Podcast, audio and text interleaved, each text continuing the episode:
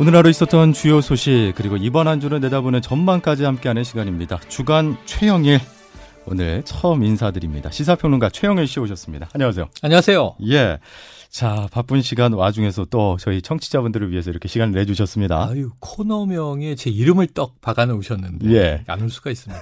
달려와야죠. 예, 주간 최영일. 오늘부터 좋은 소식들 기대해 볼 텐데. 네. 처음으로요, 어, 박근혜 전 대통령 탄핵 오늘이 2년째를 맞는 날 아닙니까? 네, 네. 예, 그래서 그 소식부터 접해보겠는데 각종 집회, 특히 보수단체 집회로 시끄러웠는데 어떤 주장들이 나왔는지도 궁금해요. 네, 오늘은 제가 광화문을 나가보지 못했고요. 어제는 광화문을 지나가 봤는데 사실 주말마다 이 일명 태극기 부대 이 어르신들이 많이 이제 계시던 이 집회는 이어져 왔습니다. 예, 추운 겨울에도 모이셔서 아휴 참 열심히시다 이런 생각도 해봤는데 예, 오늘은 이제 탄핵 2주년째 되는 날이죠. 말씀하신 대로 2017년 3월 10일 아침 첫 장면에 제가 탁 떠오르는 게 당시에 이정미 헌법재판소 소장 권한 대행이었죠. 뒷머리에 그 이렇게 클립 말고 야, 그럼요. 내리는 너무 장면. 바빠서. 네. 얼마나 경황이 없었으면. 그리고 나서 이제 주문 하고 이 대통령 박근혜를 파면한다. 그게 바로 2년 전 오늘이고요. 그날 예. 안타깝게도 그날도 안국동 헌법재판소 앞에서 보수단체 집회가 있었는데 이 좀 격렬한 시위에 사망자까지 나왔던 야, 사실이 그럼요. 있습니다. 그런데 이제 역시 오늘도 여러 가지 집회가 있었지만 보수단체 주류였어요. 뭐 예. 대한애국당 또는 이제 이 태극기 이 여- 연맹이라고 해서 오히려 이 애국을 강조하는 그런데 제가 어제 지나가면서 들어보니까 아, 조금 좀 안타까운 구호들이 많아요. 예. 구호를 요약하면 이 탄핵 무효 그리고 이 박근혜 전 대통령 즉시 석방 이게 이제 주요 구호입니다. 얼마나 많은 국민들이 이제 저 구호에 공감할 것인가 좀 고민이 전 깊었습니다. 예. 하지만 그럼에도 불구하고 또 일전에 이게 예전엔 방송 용어가 아니었는데요. 문재인 대통령이 이제 3, 3.1절 기념사에서 그 빨갱이라는 용어를 꼭 짚어서 사회적 낙인 이렇게 이제 규정하지 않았습니까? 그랬었죠. 어, 저는 이 저 그 집회 보면서 깜짝 놀란 게 대통령에게 그 낙인을 또 찍습니다. 음. 그러면서 이 빨갱이를 빨갱이라고 부르지 못하게 하는 이 종북 좌파 정권 무너뜨려야 한다 이런 얘기들이 나오고 있어요. 예. 그래서 이것은 좀 일반 다수 국민들의 뜻과는 좀 많이 이 괴리가 있을 것이다 이런 생각을 해보는데 어쨌든 오늘 보수단체 분들은 또 많이 화가 나서 지금 안국동까지 오후 3시에 행진을 이어가기도 했고요. 예. 두세 개 집회로 쪼개져 있는데 경찰 추산을 보니까 한 3천 명, 2천 명 뭐 이렇게 모여서 어제도 경찰 추산으로는 한 5천 명 정도 모였는데 예. 인터뷰를 보니까요 시골에서 올라온 어르신분들도 계세요. 어허. 그래서 어, 아까 처음 말씀드린 대로 안타까움이 많이 남는 예. 그런 장면들입니다. 그 정치권 반응도 네. 우리가 살펴봐야 될 것 같은데 결국 보수 진영, 진보 진영의 정치적 갈등이 지금 박근혜 전 대통령 탄핵 2주기에도 네. 이게 빚어지는 것 같아요. 맞습니다. 이 지난 주간에 이제 이명박 전 대통령의 보석 이게 큰 이슈였는데 예. 그 다음 날이 더 중요합니다. 자유한국당에서는 황교안 신임 대표가 어, 국민들의 다양한 의견들을 좀 들어서 어, 여러 가지 이좀 의견을 수렴해서 결정해야 되지 않겠느냐. 그러니까 이게 뭐냐 하면 이제 이 박근혜 전 대통령의 사면에 대해서 애둘러서 이제 표현한 것이었고요. 예. 나경원 원내대표가 이제 한 걸음을 더 나갔죠. 때가 되면 문재인 대통령이 결단할 일이다. 이 말은 뭐냐면 해석컨대 예. 이 문재인 대통령 임기 중에 박근혜 전 대통령에 대한 사면이 있어야 된다라는 취지로 정치권에서 해석이 됐습니다. 예. 지금 이것 때문에 뜨거워졌어요. 지금 여야 사당, 자유한국당을 빼고 모두 자유한국당이 계속 지금 물어보고 있는 중입니다. 탄핵 반대냐? 탄핵 무효 주장하는 거냐? 명확히 해라. 네, 오늘 지금 아까 말씀드린 바깥에서 벌어지고 있는 집회와 같은 입장이냐? 그런데 이제 이 자유한국당 지도부는 이런 얘기를 해요. 탄핵 열차에서 이제는 벗어나야 한다. 이런 이야기를 하고 있는데 이게 좀 모호한 이야기죠. 그래서 이 사실 당내에도 찬탄 반탄 탄핵을 반대하는 이 입장들이 여전히 있고 음.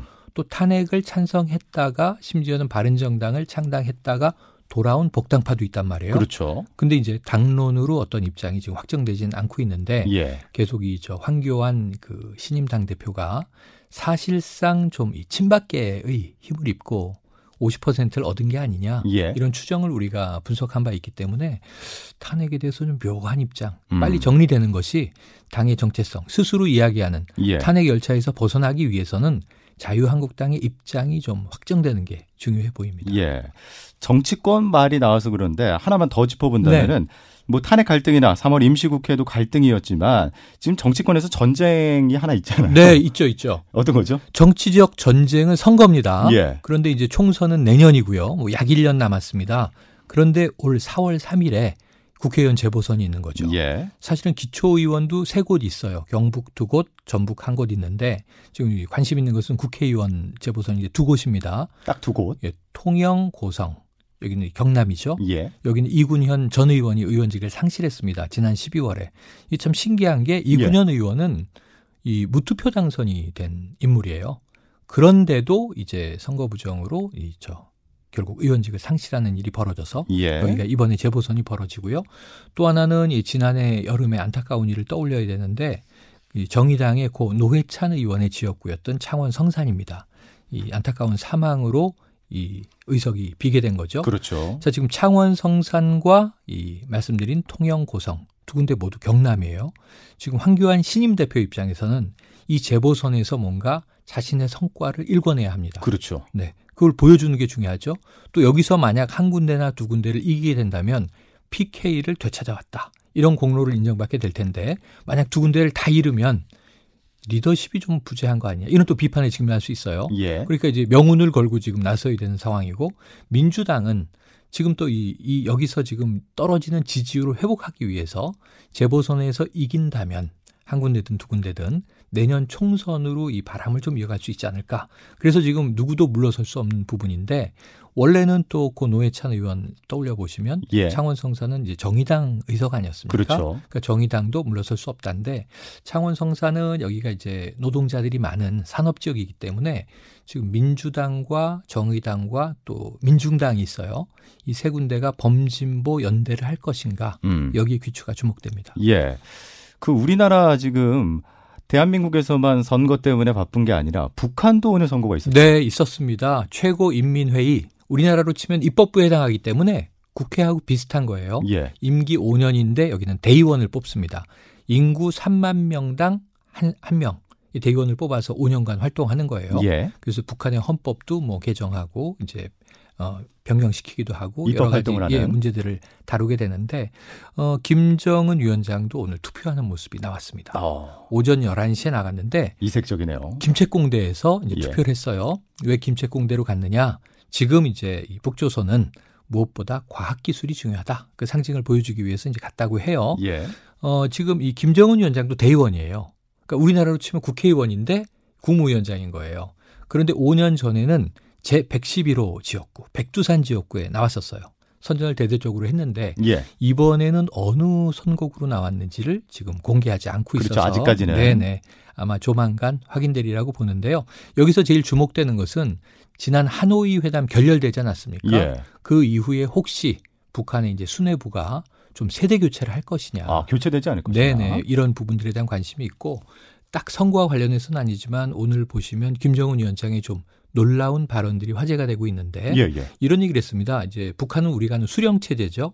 김일성, 김정일, 지금 김정은으로 이어지는데 이 수령이 인민과 동떨어져서는 안 된다. 수령에 대한 과도한 우상화 예. 좋지 않다 이런 이야기를 하면서 수령도 인간이고 시행착오 할 수 있고 고뇌하는 사람이다라고 하는 것들을 강조해야 인민들에게 더 매혹적으로 다가갈 수 있다 이런 얘기를 해서 앞으로 좀 리더십의 변화가 예고되는 대목이기도 합니다. 야, 북한 지도자에서 나온 어, 말이라고 신선하고 예, 새로운 이야기예요. 새롭네요. 네. 알겠습니다. 네. 아, 다른 소식도 한번 본다면은요. 지난 금요일 그 매각 본 계약이 체결된 대우조선 사태 있잖아요. 네, 네. 이게 노조 그리고 지역에서 많이 반대가 일어나고 있죠. 그러니까 지금 현대중공업이 대우조선을 이제 합병하는 겁니다. 예. 인수합병. 예. 이게 이제 정부의 정책 산업은행이 가지고 있던 55%의 지분을 현대중공업에 이제 매각하기로 합의가 된 거고 지난 금요일에 본 계약이 체결이 됐습니다.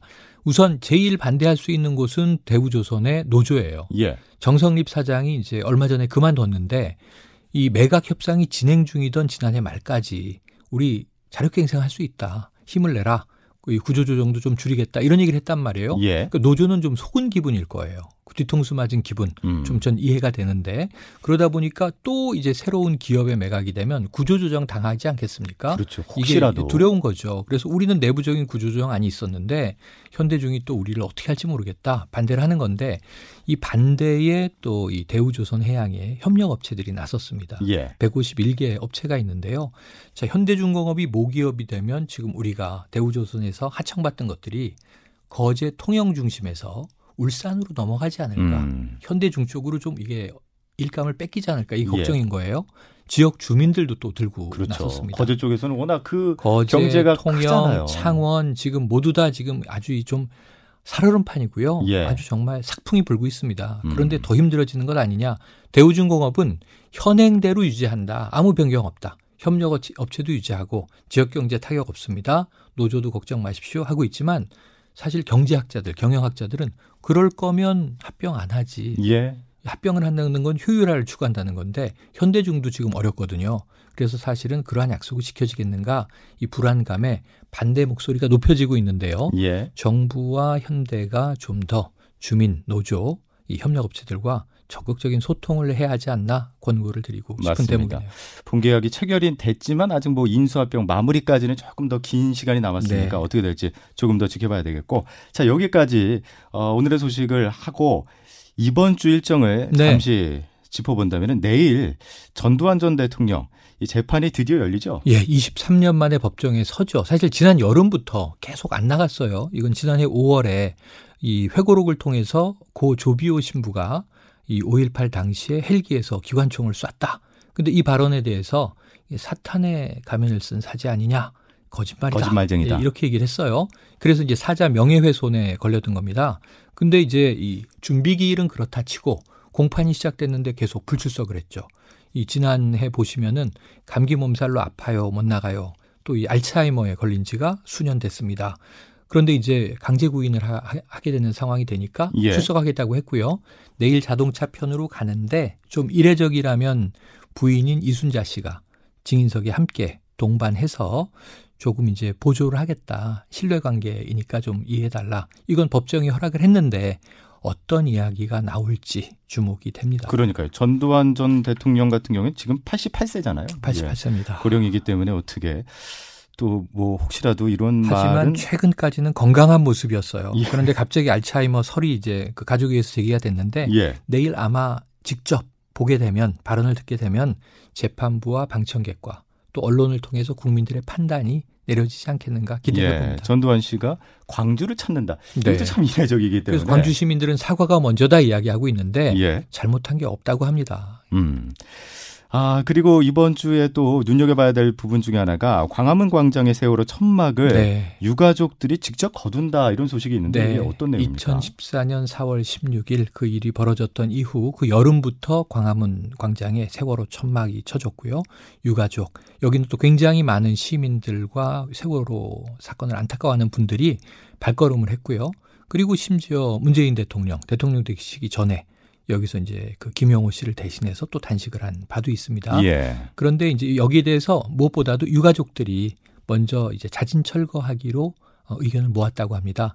이르면 이번 주, 그러니까 이번 주 내로 이루어질 가능성이 높고요. 조금 늦어지더라도 다음 주말 혹은 다음 주 중에는 철거가 완료될 것 같은데 이분들이 가장 두려워하는 게 있습니다. 예, 예. 천막을 철거하더라도 우리 아이들을 잊지 말아 주세요. 그것만은 우리가 천막을 우리 가슴으로 좀 옮겨간다 이렇게 생각하면 좋지 않을까 하고 바래봅니다. 맞습니다. 자 주간 최영일 시사평론가와 함께 쭉 이어났는데 다음 주에도 어... 더 잘해보겠습니다. 열심히 준비해 올게요. 예. 네. 좋은 소식들이 좀 많았으면 좋겠습니다. 아, 그랬으면 좋겠습니다. 예. 그러니까 오늘 수고하셨고 다음 주에도 기대하겠습니다. 고맙습니다. 고맙습니다.